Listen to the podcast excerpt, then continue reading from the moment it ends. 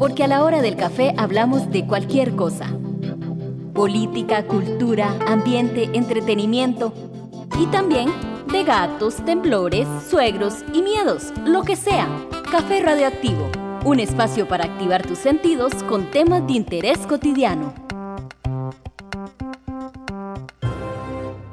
Hola, ¿cómo están? Espero que muy bien, eh, seguras y seguros en sus casas. Bueno, quiero agradecer muy especialmente a Gloriana por este espacio y por permitirnos conversar un poquito sobre el Museo de las Mujeres de Costa Rica. El Museo de las Mujeres es el primer museo feminista de Centroamérica. Esta iniciativa surgió cuando estaba investigando para mi tesis doctoral sobre las mujeres artistas en Latinoamérica que estaban trabajando sobre distintos tipos de violencia contra las mujeres. Allí tomé conciencia de la manera en que las mujeres hemos sido excluidas, omitidas, invisibilizadas y también de la manera en que las estructuras del patriarcado nos han robado nuestra historia, nuestra identidad, nuestra sexualidad, nuestros cuerpos y nuestros orígenes nos han obligado a naturalizar y también a interiorizar a lo largo de miles de años nuestro lugar de subordinación, de explotación y también de cosificación. De hecho, la historia del arte muestra esta objetificación de la figura femenina que ha sido representada para el deseo erótico del artista y del público masculino.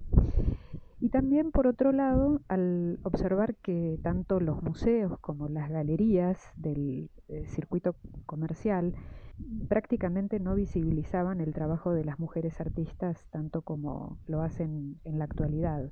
En su momento, en 2009, inspiradas por el Museo de la Mujer de Argentina, que fue realmente una eh, gran ayuda para poder hacer los estatutos del museo, junto con colegas de la Universidad de Costa Rica, como una asociación sin fines de lucro y que tiene como objetivo principal promover desde nuestro país el arte, la historia y la cultura de las mujeres, tanto en el orden nacional como universal.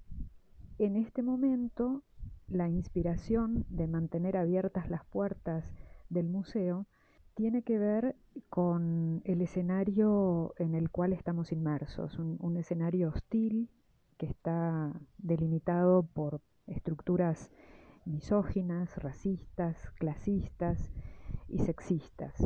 Creo que el arte en este sentido puede producir un impacto político a través del deseo de cambio social y de la mano del feminismo para precisamente recuperar esta historia que nos fue expropiada. En sus inicios, en el, en el 2009, el museo contaba solamente con el sitio web donde las artistas por invitación o espontáneo interés querían compartir sus exposiciones virtuales y algunas de ellas donaban al museo una pieza de esa exposición. Así fue que paulatinamente con el tiempo se fueron incrementando estas, piezas hasta formar la colección permanente del museo que hoy en día cuenta con más de 30 artistas en distintas disciplinas, en pintura, en grabado, escultura, video, performance, etc.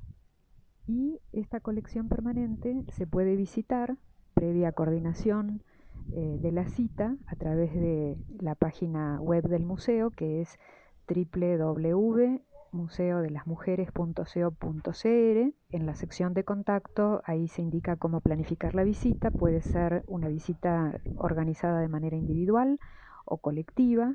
Hemos recibido grupos entre 15 y 20 personas. Es un estudio pequeño donde se encuentra el museo, pero apretados entramos perfectamente. Esta visita aproximadamente puede durar entre dos horas, dos horas y media y donde vamos haciendo el recorrido del guion curatorial que está subdividido en tres bloques temáticos y vamos hablando y conversando y al mismo tiempo dialogando eh, acerca de la percepción de cada una de las, de las obras que están expuestas.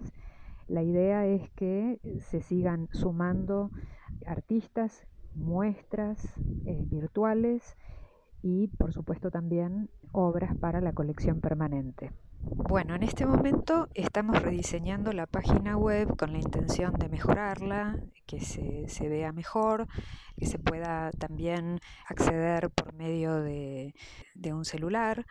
Esto nos va a tomar unas semanas y la exposición que va a inaugurar esta nueva página web es de una artista brasileña, Aline Brandt, con la exposición titulada Ancas Caderas que acaba de exponer en Buenos Aires, en Argentina. Pero mientras tanto pueden ver eh, en el sitio web las exposiciones virtuales que, como ya dije, forman eh, un archivo digital permanente. Y la idea es que quienes exponen en el museo, a diferencia de las muestras que se hacen en galerías de arte, las piezas queden para ser consultadas en cualquier momento. Contamos con varias exposiciones que si no tuvieron la oportunidad de acercarse a verlas durante el tiempo que estuvieron exhibidas, pueden recorrerlas en, nuestro sitio web. Por ejemplo, en San José, las que hemos compartido son Nuestros ojos no pueden dejar de parpadear, que realizó Casamá en Botica Solera, o El poder de las emociones, que se hizo para el quinto aniversario del colectivo Grabado Mujer en el Instituto Norteamericano Costarricense, o la muestra titulada Lo has escuchado, lo has sentido de Rosela Matamoros, que fue realizada en el Museo Calderón Guardia. Otra muestra importante que hemos compartido es Puentes de Seda con la curaduría de Elizabeth Ross y que registra el primer festival de video artistas chinas que se hizo eh, precisamente con obras traídas por la curadora de China y la idea que ella planteaba era este, extender este puente con las obras de las artistas costarricenses de familias de origen chino. Y más recientemente, las exposiciones que hemos compartido son de dos colectivos de España, Mujeres encarceladas, entre otras muchas, hecha por el colectivo Blanco, Negro y Magenta, y El poder de la presencia, eliminando los límites autoimpuestos por el colectivo Mujeres Mirando Mujeres. Algunas de las muestras que están en, el museo han sido realizadas a través de invitación a las artistas en forma directa o a través de una curadora invitada, pero también propuestas que nos han, nos han llegado y que de acuerdo con la visión del museo se dieron a partir de las premisas clave de la metodología feminista, es decir, de la deconstrucción, el desmontaje y la elaboración conceptual de los sesgos de género para la proyección de un proyecto emancipador por los derechos de las mujeres. Así, entonces, con esta visión encontramos muy diversos temas, como por ejemplo la sororidad, la maternidad, los derechos sexuales y reproductivos, la identidad de sexo-género, etc. Las propuestas hay diversas maneras de hacerlas eh, llegar al museo. Una es a través de mi correo electrónico que es claudiamandelcats.gmail.com. Otra es a través de la página web del museo o sino también de Facebook. En Facebook aparece Museo de las Mujeres de Costa Rica. Entonces cualquiera de estas tres opciones pueden ser vía como para acercarnos la propuesta o el proyecto. Me parece que hoy por hoy los museos de mujeres son espacios cada vez más necesarios, sobre todo si observamos durante la última década el surgimiento de múltiples movimientos, marchas, protestas y campañas contra formas de violencia machista. Por ejemplo, la marcha Ni una menos de Argentina en 2015, en México Vivas nos queremos en 2016, en Estados Unidos la campaña Me Too o la marcha de las mujeres y más recientemente el video de las tesis El patriarcado es un juez que como todos hemos visto fue replicado prácticamente en casi todo el mundo. Todos estos movimientos transnacionales parten de una misma premisa, la lucha contra el patriarcado y la denuncia contra la violencia machista. Por lo tanto, tengo la convicción de que cada vez más necesitamos más museos feministas como instrumentos a través de los cuales las mujeres puedan dotarse de poder, reflexionar y formular sus propias perspectivas y también para discutir lo que significa ser mujeres en una cultura patriarcal. Shirin Ebadi, que obtuvo el Premio Nobel de la Paz en 2003, decía que debería haber un museo de las mujeres en cada país de este mundo. Otro aspecto importante para tomar en cuenta es que el Museo de las Mujeres de Costa Rica forma parte de la Asociación Internacional de Museos de Mujeres, una red que integra museos de mujeres, museos de género, ya sean físicos, virtuales o iniciativas para fundar nuevos museos en los cinco continentes. Esta red creo que es fundamental porque la coordinación de su junta directiva de la que formo parte trabaja en tres ejes eh, simultáneamente. El primer eje es la monitorización, eh, a través de la cual mantenemos una base de datos de todos los museos de mujeres e instituciones de género del mundo que se actualiza de manera permanente y a través de la cual promovemos y difundimos todas las actividades y exposiciones a través de Facebook y de Twitter. El segundo eje es el trabajo en redes. Allí coorganizamos cada cuatro años congresos internacionales con museos que ofician de anfitriones, donde se realizan debates e intercambios entre nuestros miembros y también con personas o con instituciones que deseen participar.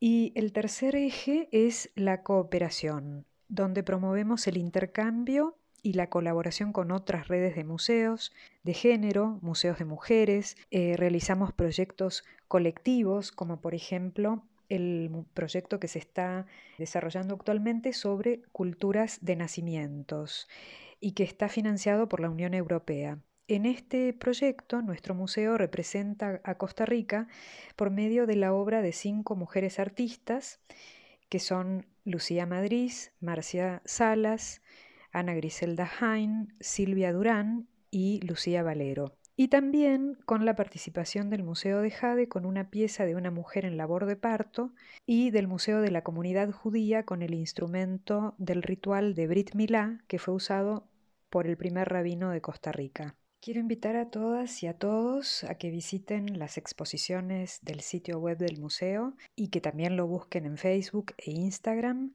Y por supuesto, quienes tengan interés en venir a conocer el museo físico en mi estudio, pueden hacerlo a través de la sección contacto de la página web y coordinar una, una visita. Invito también a todas las estudiantes que necesiten hacer sus trabajos comunales universitarios o voluntariados o pasantías y que por supuesto les interese la visión del museo para que se comuniquen conmigo por medio de mi correo electrónico. Los campos para hacer estas prácticas están abiertos para múltiples disciplinas, artes visuales, diseño gráfico, diseño publicitario, historia del arte, comunicación, ciencias sociales, filosofía y letras, trabajo social, entre otras. Y para todas las artistas, colectivos artísticos y artivistas que quieran realizar una muestra virtual, están cordialmente invitadas a enviar sus propuestas a través del correo electrónico Claudia Mandelkatz, que se escribe con las letras K, A, T y Z, arroba gmail.com. El envío lo ideal es que indiquen una síntesis de la propuesta con las imágenes de las obras en formato JPG en alta resolución. Nuevamente, muchísimas gracias por el espacio y por seguir cuidándose y cuidándonos, quedándonos en casa. Que estén muy, muy bien un espacio producido por Radio U desde la Universidad de Costa Rica.